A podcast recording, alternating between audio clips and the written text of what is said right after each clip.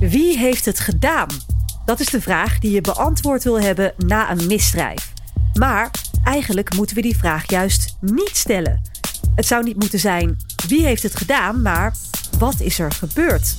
Dit is de Academie. Politiewerk in perspectief. Met Nina van den Dungen. In deze podcast spreek ik met mensen uit de politiepraktijk en met wetenschappers over politiewerk. En vandaag gaat het over scenariogericht opsporen.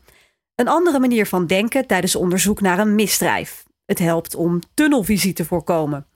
Deze manier van denken is veel belangrijker geworden na de beruchte Schiedammer Parkmoord, waarbij Kees B. jarenlang onterecht vastzat wegens doodslag op de tienjarige Nienke Kleis. Hij bleek namelijk niet de dader. Ik praat vandaag met Chantal Epskamp, onderzoeker bij de eenheid Noord-Holland. Chantal onderzoekt dat scenariogericht opsporen en ze schrijft aan een boek dat dit jaar wordt uitgegeven door de Politieacademie. Hoi Chantal. Hi Nina. En met Bart Spierenburg, teamleider generieke opsporing bij de eenheid Noord-Holland. Welkom ook Bart. Goedemiddag. Om met jou te beginnen, noem eens een zaak waar je aan werkte waar die tunnelvisie echt op de loer lag. Ja, bij tunnelvisie denken we vaak aan uh, heeft persoon A of B het gedaan en blijven we ons focussen op de verkeerde persoon misschien. Maar als het gaat over scenario-reconstructie kun je ook op een ander niveau kijken naar um, zit ik in een tunnel. Zo kregen wij een, um, een tip van een uh, crimineel dat een andere crimineel uh, iemand zou willen liquideren. Um, er is onderzoek gestart en uh, bij een doorzoeking van de woning van deze verdachte vinden we aanwijzingen dat dit, die tip wel eens zou kunnen kloppen. Mm -hmm. Als onderzoeksteam hadden we een aantal scenario's bedacht van wat hier zou kunnen spelen. Eén is, het is een reële dreiging vanuit deze verdachte. of deze verdachte wordt er misschien ingeluisterd. Nou, met deze werkscenario's gingen wij aan de slag. Er werd een tactische zaaksanalist aan ons onderzoeksteam toegevoegd. En die bracht nog een heel nieuw scenario in. En dat was, misschien is onze verdachte opdrachtnemer. Vanuit het perspectief van het onderzoeksteam waren we daar zelf niet opgekomen. Omdat we eerder onderzoek gedraaid hadden op deze verdachte. En echt het idee hadden van uh, nou, zijn persoonsprofiel dat hij dominant is en niet zo snel opdrachtnemer zou zijn. Ja, en wat ben je dan als opdrachtnemer? Nou, stel dat hij dus uh, opdrachtnemer zou zijn van iemand anders om uh, een liquidatie uit te voeren. Ah. Dus dat de dreiging niet vanuit hem zelf zou komen, maar dat ergens anders vandaan zou komen. Nou, dat perspectief, dat scenario hadden wij totaal niet bedacht en werd toegevoegd aan ons repertoire. Wat betekent dat we als onderzoeksteam op een hele andere manier ook gingen kijken naar de data die wij verzamelden. Dus nou, dit is ook denk ik een vorm van uh, in een tunnel zitten op basis van de informatie die je hebt. Uh, en waarbij wij dus als team geholpen werden om dat wat breder te trekken. Ja, Chantal, uh, jij doet onderzoek hiernaar. En Bart noemde het al, het woord zaaksanalist. En dan is het ook niet zaakanalist, maar met zo'n tussen-S. Wat, wat is dat, een zaaksanalist? Ja, dat is een beetje zo'n politieterm die dan groeit. Hè? Waarvan iedereen binnen de politie dan denkt... oh ja, dat is een zaaksanalist. En iedereen buiten de politie denkt... wat is dat in vredesnaam? Is dat überhaupt Nederlands? Ja. dat vraag ik me sowieso bij woorden die wij binnen de politie als jargon gebruiken wel eens af of dat Nederlands is, maar dat terzijde. Nee, zaaksanalist gaat er eigenlijk over dat je als analist bent toegevoegd aan een zaak, een opsporingszaak. Een opsporingsonderzoek wordt in jargon ook heel vaak een zaak genoemd. Dus dat betekent eigenlijk dat je analist bent in het opsporingsonderzoek. En ja. zo is dat de term zaaksanalist geworden. Ja, nou ja, jij doet dus onderzoek naar scenario-gericht opsporen. Wat is dat nou eigenlijk precies? Ja, scenario-gericht opsporen is eigenlijk het opsporen met scenario's. Dus um, je gaf het net zelf al aan, hè, zeg maar voor de Schiedammer Parkmoord um, deden we ook aan scenario denken, maar eigenlijk heel erg onbewust. Dus wat we deden um, was dat we eigenlijk vanuit ons buikgevoel bepaalde scenario's volgden, zonder dat we eigenlijk bewust stelling innamen waarom we dan die scenario's volgden en wat er voorsprak of wat er tegensprak. Nou ja, zo zie je dat dan allerlei menselijke fenomenen zoals uh, psychologische fenomenen. Dus denk aan confirmation bias of uh, bepaalde groupthink. Hè, dat je onder druk van een groep een bepaalde mening vormt. Die hebben dan eigenlijk meer vat op je. En zorgen ervoor dat je daardoor bijvoorbeeld in het ergste geval in een tunnel kan raken qua denken. Dus je bent Hmm. dan zo overtuigd ergens van. En dat ligt hem dan vaak op de wie heeft het gedaan vraag. Ja. Dat je eigenlijk niet meer zo goed kan herleiden of die overtuiging wel klopt. En of die tui- overtuiging wel gebaseerd is op feiten. Of dat die overtuiging gebaseerd is op aannames. Ja.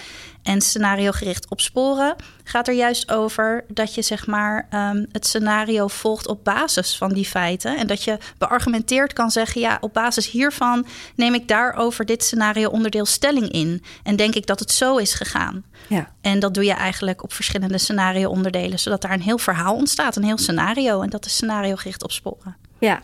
En bij de vraag wie heeft het gedaan, is inderdaad ook een gevaar dat je meteen dus kijkt naar personen. Waardoor je meteen de verkeerde kant op gaat en misschien totaal eh, bevooroordeeld bent. Ja, wie heeft het gedaan is eigenlijk maar een stukje van het scenario. Hè? Dus ik vergelijk scenario denken binnen een opsporingsonderzoek wel eens met een film. En daar gaat het ook niet alleen om de hoofdpersoon. Zo'n film bestaat ook uit, je kijkt een film in een bepaald genre en uh, daar speelt een bepaalde geografische context een rol. En er zijn meerdere personen die een rol spelen. Um, en het, de, de, de film draait ergens om. Nou, dat is bij een opsporingsonderzoek eigenlijk net zo zo.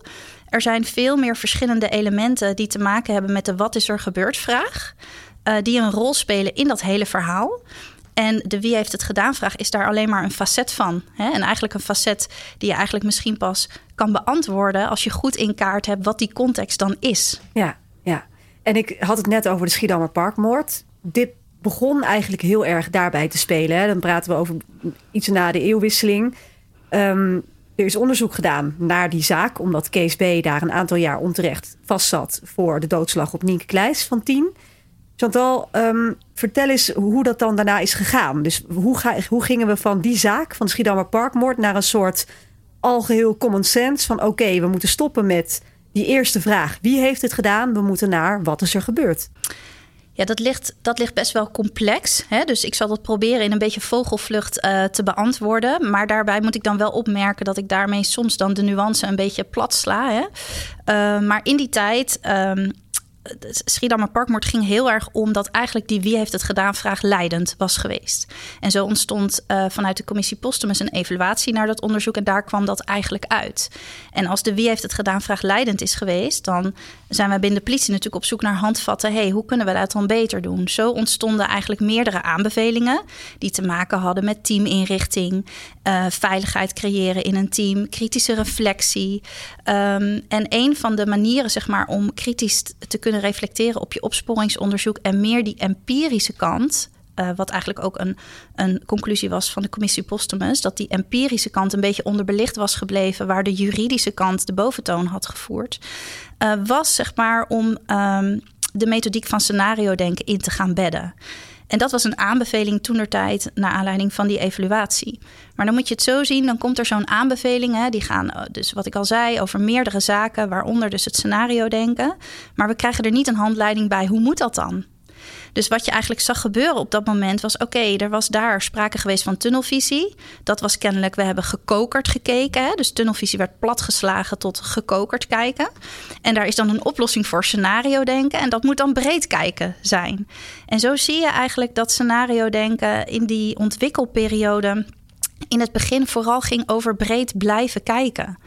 Alleen waar je dan tegenaan loopt, als je dat blijft doen, is dat zo'n opsporingsonderzoek, en daar kan Bart uh, volgens mij heel veel over vertellen, in de praktijk continu zo breed blijft dat je niks meer oplost. En dat is uiteindelijk natuurlijk wel een doel. Je wil een opsporingsonderzoek oplossen. Ja. En al die facetten vanuit wat is er gebeurd, en daar hoort ook wie heeft het gedaan bij. Ja.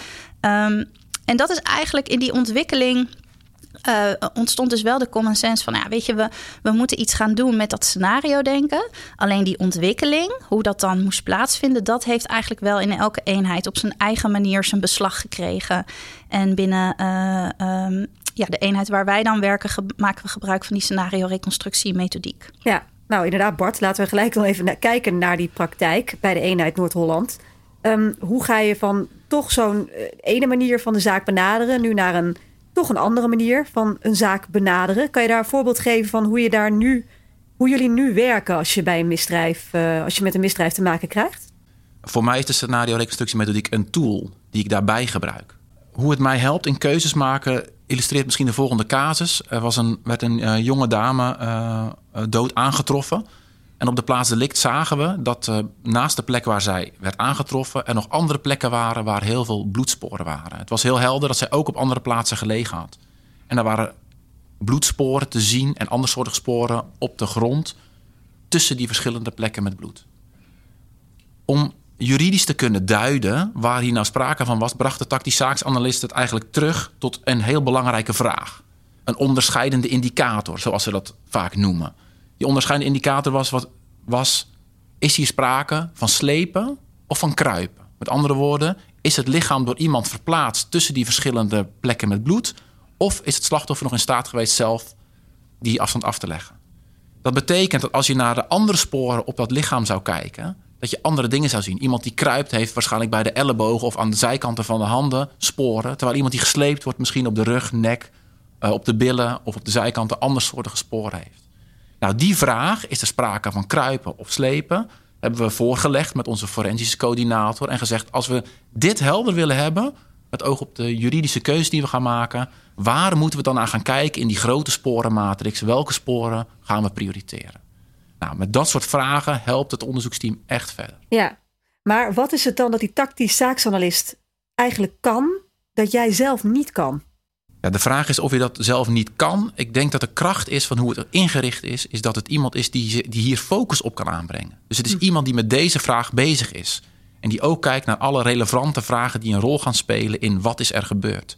Voor mij als teamleider en als vaste kern van leidinggevenden die zijn onderzoek leiden, komen vanuit allerlei kanten allerlei onderzoeksvragen op je af. En zijn er allerlei dingen die je in gang wil zetten om zicht te gaan krijgen op wat daar gebeurt. Dus er komt een enorme bulk werk over je heen. Dat is denk ik herkenbaar voor iedereen die dit werk doet.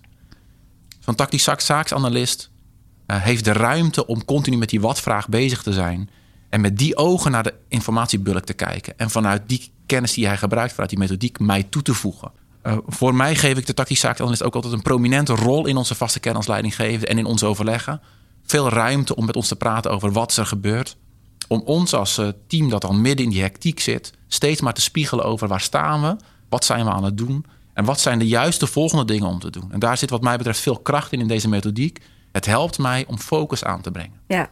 Chantal sprak net al even over de ontwikkeling van deze methodiek. Ik herinner me nog van jaren geleden dat ik dan van een analist bijvoorbeeld een Excel-sheet kreeg met misschien wel 40 of 50 opties van wat er gebeurd zou kunnen zijn. Zo. Nou, daar verdrink je in. Daar kun je eigenlijk als teamleider of onderzoeksleider niets mee de kracht van de methodiek nu is, alles gaat gebaseerd op de informatie die reeds verzameld is.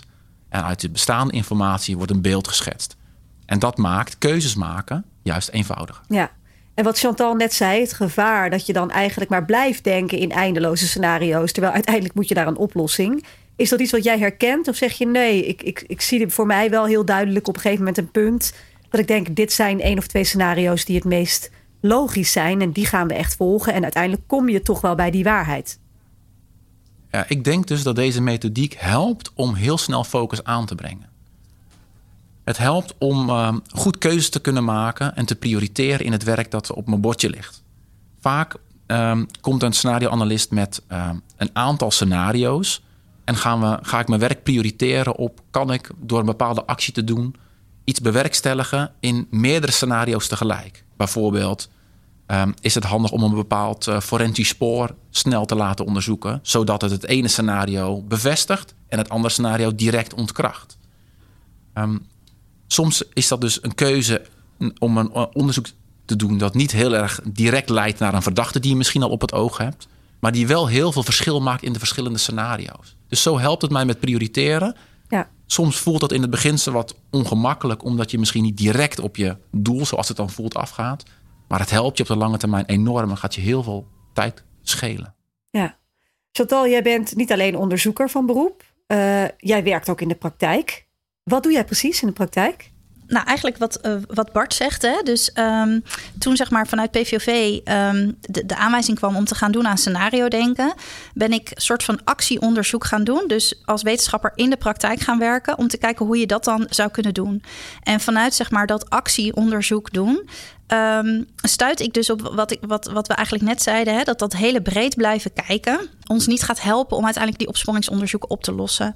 Dus wat we hebben gedaan is, we hebben dus die methodiek ontwikkeld, de scenario-reconstructiemethodiek, die eigenlijk het midden houdt tussen enerzijds dat empirische gedeelte en anderzijds zeg maar wel uh, nog in de praktijk werkbaar is. Dus het is echt een vorm van praktische wetenschap.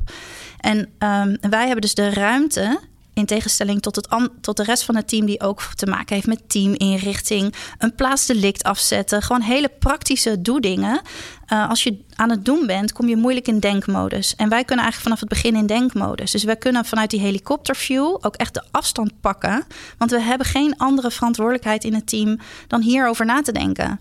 in plaats van wat je ook wel eens ziet in de praktijk. En dit is geen oordeel. Maar we zien wel eens dat we gewoon vaak zeg maar, dingen alvast in gaan zetten. Zoals uh, TAPS of um, buurtonderzoek. Maar misschien heeft de casus dat wel helemaal niet nodig. Misschien heeft de casus juist dat ene gerichte getuigenverhoor nodig. Of juist zeg maar een uh, onderzoek op de data. Omdat dat je gaat helpen op een cruciale vraag in deze casus wat er is gebeurd. Ja.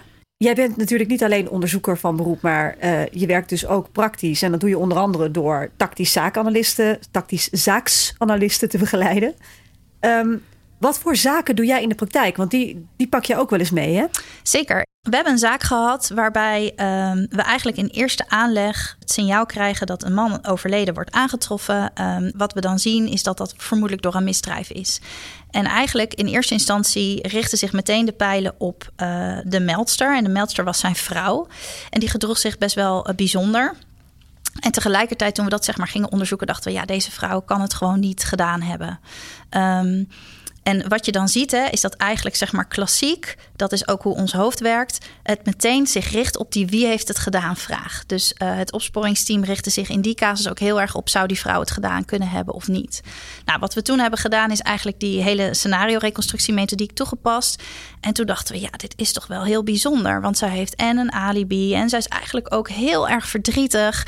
En dat leverde bij iedereen eigenlijk zeg maar het gevoel op zij kan het niet gedaan hebben. Dus weer die projectie op die wie heeft het gedaan aanvraag. Totdat we op een gegeven moment vanuit die scenario-reconstructiemethodiek zeiden: ja, maar oké, dus het hangt op dat alibi. Wat als ze dat nou wel heeft gereconstrueerd? En als het dus gewoon echt een masteractrice is, die eigenlijk gewoon zo zou dat kunnen. En wat zouden we dan verwachten te zien als ze het gereconstrueerd heeft en als ze acteert dat ze zo verdrietig is. Nou, vervolgens zijn we daar ons onderzoek op in gaan inrichten. En uiteindelijk bleek dus dat ja, tegen alle verwachtingen in deze vrouw toch haar eigen man om het leven had gebracht. En uh, niet alleen uit uh, verschillende bewijsmiddelen, maar uiteindelijk heeft ze daarover ook een bekentenis afgelegd. Hoe kwam jij in aanraking met dit scenario-gericht opsporen? Want je zegt al, mijn achtergrond zat daar wel. Uh, maar uiteindelijk heb je daar ook echt een specifieke interesse voor ontwikkeld. Ben je er ook daadwerkelijk onderzoek naar gaan doen? En ben je er nu zelfs een boek aan te, over aan het schrijven? Ja, dat klopt. Uh, nou, het begon zeg maar dat ik, dat ik eigenlijk nog rechten studeerde. En dat Peter van Koppen toen um, eigenlijk een oproep deed aan studenten om mee te werken aan een casus die hij ging analyseren. En dat was de Schiedammer Parkmoord. En dat was um, een rechtspsychologische reconstructie van Peter van Koppen, nog voordat de commissie Postumus ermee aan de gang ging. En um, eigenlijk behoorde ik niet tot de doelgroep, want je moest al afgestudeerd zijn en ik zat net in mijn proppenduizenjaar. Maar ik was vrij brutaal en heb gewoon hem aangeschreven en mocht uiteindelijk ook op gesprek komen. En tot de dag van vandaag weet ik eigenlijk nog niet waarom ik toegevoegd werd aan dit clubje van, studenten die al bijna afgestudeerd waren. Uh, en ik echt als guppie van 19 mocht daarbij. En hij zei ook volgens mij iets, zoiets van: uh, Ja, ik heb er eigenlijk maar vier nodig, maar kom jij er ook maar bij als vijfde? En ik heb daar uh, ja, dus mogen, mogen werken aan, uh, aan die zaak. Uh, voor mij mijn eerste ervaring met zo'n groot politiedossier, waarin we eigenlijk ja, deden wat, wat ik nu aan het doen ben. Hè? kijken vanuit een wetenschappelijk oogpunt naar zo'n casus en kijken naar de vraag: wat is er gebeurd? Ik vond het machtig interessant. Ik ben uiteindelijk daardoor geswitcht naar criminologie. Uh, met die specialisatie in uh, rechtspsychologie. En dacht, ja, ik zou daar eigenlijk op gaan promoveren bij, uh, bij Peter van Koppen. Maar toen dacht ik, ja, voordat ik dat doe, wil ik eerst ervaren hoe dat dan is in de praktijk. Ja. Want ik ga niet promoveren op een onderwerp als ik niet weet hoe dat eigenlijk in de praktijk gaat. Nou, ik ben die praktijk ingegaan en nooit meer weggegaan. Nee, precies. Hey, en Bart, als we dan kijken naar die praktijk. Nu zit je bij de eenheid Noord-Holland, maar je komt van de eenheid Amsterdam. Wordt daar dan echt anders omgegaan met uh, tactisch zaaksanalisten? Ja, zoals ik net al zei, is het in Noord-Holland, vind ik zelf, uh, goed georganiseerd. Door een aparte pool van mensen die volledig vrijgemaakt zijn voor deze rol. Um, en dat uh, is anders dan hoe het in Amsterdam georganiseerd is. Dus ik vind het heel krachtig en ik heb daar zelf heel veel baat bij. En ik, ja, ik zie dat het de kwaliteit van het onderzoek ten goede komt. Dus ik ben heel blij met hoe dat hier gaat. En als je kijkt naar de rest van Nederland, Ja, ik denk dat Chantal daar uh, meer van weet. Die uh, heeft er onderzoek naar gedaan, ook voor haar nieuwe boek. Ja, ik denk eigenlijk dat wat Bart zegt, hè, wat uh, voor Amsterdam geldt, dat dat voor heel veel eenheden geldt. Het is overal anders georganiseerd. Toen PVOV begon met dat scenario denken en dat introduceerde, kregen we er geen handleiding bij. Hè, we moesten allemaal een beetje zelf het wiel uitvinden. Politieacademie leverde een opleiding. Sommige mensen hadden criminologie gestudeerd. Daar krijg je er iets van in de opleiding. Um, in verschillende opleidingen worden ook weer verschillende dingen uitgeleerd over scenario denken. En dat begint allemaal met hoe kijk je naar het doel van scenario denken. En als het doel is breed kijken, hè, dan ga je dat anders toepassen in de praktijk dan als je doel is um, een opsporingsonderzoek oplossen met de tool werken met scenario's. Hè? Dat, dat is een, geeft een heel ander uitgangspunt. Ja. En ik denk dat dat uitgangspunt in veel eenheden om verschillende redenen heel verschillend is. Dat kan te maken hebben met inrichting. Dat kan te maken hebben met dus de visie erop. Dat kan ook te maken hebben met de visie van de opsporing erop. Uh, met de analist zelf. Ja, en al die verschillende dynamieken werken op elkaar in en zorgen voor een heel divers beeld als het gaat over hoe scenario denken in de praktijk wordt toegepast in andere eenheden. Is dat erg? Zou het uh overal eigenlijk een beetje hetzelfde moeten zijn hè, vanuit jouw rol als onderzoeker? Nou, ik heb geen oordeel over of het overal hetzelfde zou moeten zijn. Ik denk wel dat we nog een slag kunnen maken in hoe we die scenario's dan echt kunnen inbedden in die opsporing. Um, en ik, ik hoop daarbij, zeg maar, hè, dat uh, Bart zit nu hier aan tafel uh, en vertelt hem eigenlijk hoe het hem helpt. Ook niet alleen in de reconstructie, maar ook in de sturing van het opsporingsonderzoek. Mhm. Ik zou dat andere eenheden ook gunnen, dat je vanuit scenario's dat uh, Ja. kan ervaren. Maar Hoe helpend eens het is. concreet. Hoe, hoe, hoe- wat moet er dan gebeuren, bij wijze van spreken? Wat zou elke eenheid het beste kunnen doen om te zorgen dat die tactisch zaaksanalist echt op zo'n goed mogelijke manier het, het werk kan doen? Ja, dat heeft te maken met twee dingen. De tactisch zaaksanalist, zeg maar, bepaalde positie geven in het opsporingsonderzoek. Dus echt als gelijkwaardig partner behandelen. En zeg maar, of accepteren, net hoe je het wil noemen. En het tweede is dat de tactisch zaaksanalisten zelf ook daarin iets te doen hebben. Namelijk met elkaar eh, een goede methodiek neerzetten. Hè? Dus het is geven en ontvangen daarin. Ja, maar dat, daar ben jij voor natuurlijk als wetenschappelijk onderzoeker. Jij moet die methodiek ontwikkelen, toch? Ja, nou die heb ik natuurlijk ontwikkeld. Daar ben ik natuurlijk eh, druk mee bezig geweest. En dan is het de zaak van ja, hoe vind je dat dan uit? En hoe, eh, hoe krijgt dat dan landelijk zijn beslag? Ja, vertel jij het maar. hoe dat zou moeten. Hoe dat landelijk zijn beslag zou moeten krijgen. Hoe gaat jouw Eh, boek bij iedereen landen en zorgen dat het niet alleen een papieren werkelijkheid blijft, maar dat het echt landt? Ja. Ehm, nou ja, ik, heb, ik schrijf natuurlijk dat boek. Hè, dus dat, dat is natuurlijk stap één. Dat het ergens op papier staat, dat mensen het ook kunnen teruglezen. Daarnaast ben ik zelf wel heel druk bezig om in het onderwijs te participeren. Maar het is wel een moeilijke exercitie hoor, Nina, zeg ik eerlijk. Want nogmaals, hè, binnen die politieorganisatie merk ik...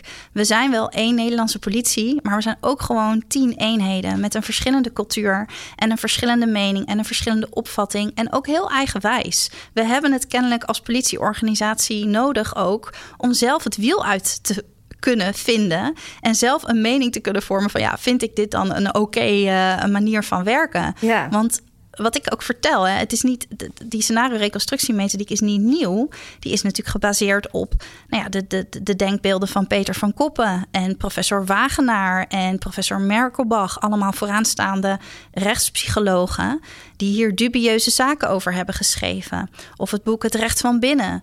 Ehm, ik heb in 2016 hierover een boek geschreven. Dus het is geen nieuw gedachtegoed.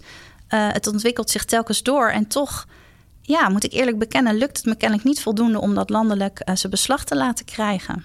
Bart, wat herken jij daarvan? Want jij bent dan eh, hè, vanuit het team Noord-Holland. Als je inderdaad dan, ik noem het nu even heel algemeen, een boek eh, eh, toegestuurd krijgt. Van kijk hier eens naar, lees dit eens en misschien kun je hier wat mee. Is dat dan iets wat je, wat je doet? Of zeg, leg je het opzij en denk je nou, ik heb even nog tien andere dingen die voorgaan. Ja, ik ben bang dat het het laatste is. Eh, het zal voor andere eenheden echt niet anders zijn dat het werkaanbod enorm is. En dat we in de dagelijkse praktijk eh, volop aan het werk zijn in de onderzoeken die we hebben. Ja, Dus eh, scholing, bijscholing, eh, verdieping in nieuwe onderwerpen is echt iets wat we, of wat ik zelf, laat ik bij mezelf houden, echt moet prioriteren om bij te kunnen blijven. En dat is ingewikkeld. Dus dat lukt mij zeker niet op alle onderwerpen. En dit onderwerp, ja, dat is gelukkig dicht bij mij goed georganiseerd, waardoor ik dat, daar de vruchten van kan plukken. Maar op heel veel thema's eh, loop ik helaas ook achter. ja. Chantal, jouw boek komt dit jaar uit. Ehm, je zegt wel, het is echt ontzettend ontwikkeld, hè? Het, uh, uh, deze methodiek. Wat zie jij dan specifiek? Wat is er goed ontwikkeld?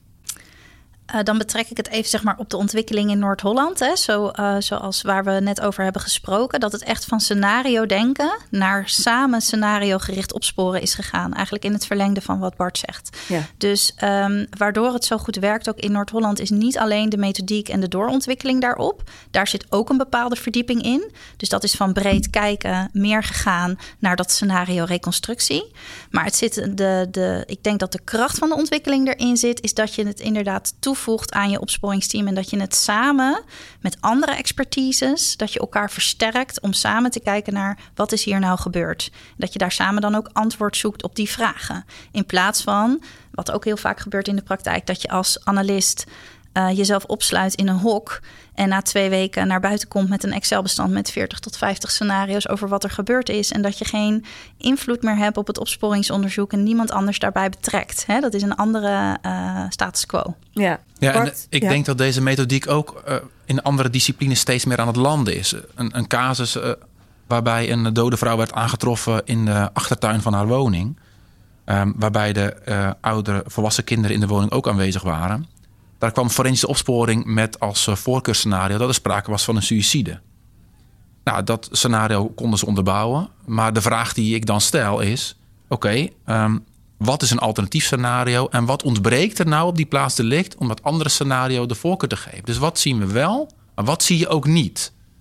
Dus zo helpen we elkaar ook om um, dat, dat, dat palet aan scenario's wat breder te trekken en elkaar kritisch te bevragen op wat zie je wel, wat zie je niet om de kwaliteit zo wel eh, omhoog te krijgen. Dus in die disciplines proberen we elkaar steeds maar aan te vullen. Ja. We begonnen dit gesprek bij de Schiedammer Parkmoord, hè, het gevaar tunnelvisie.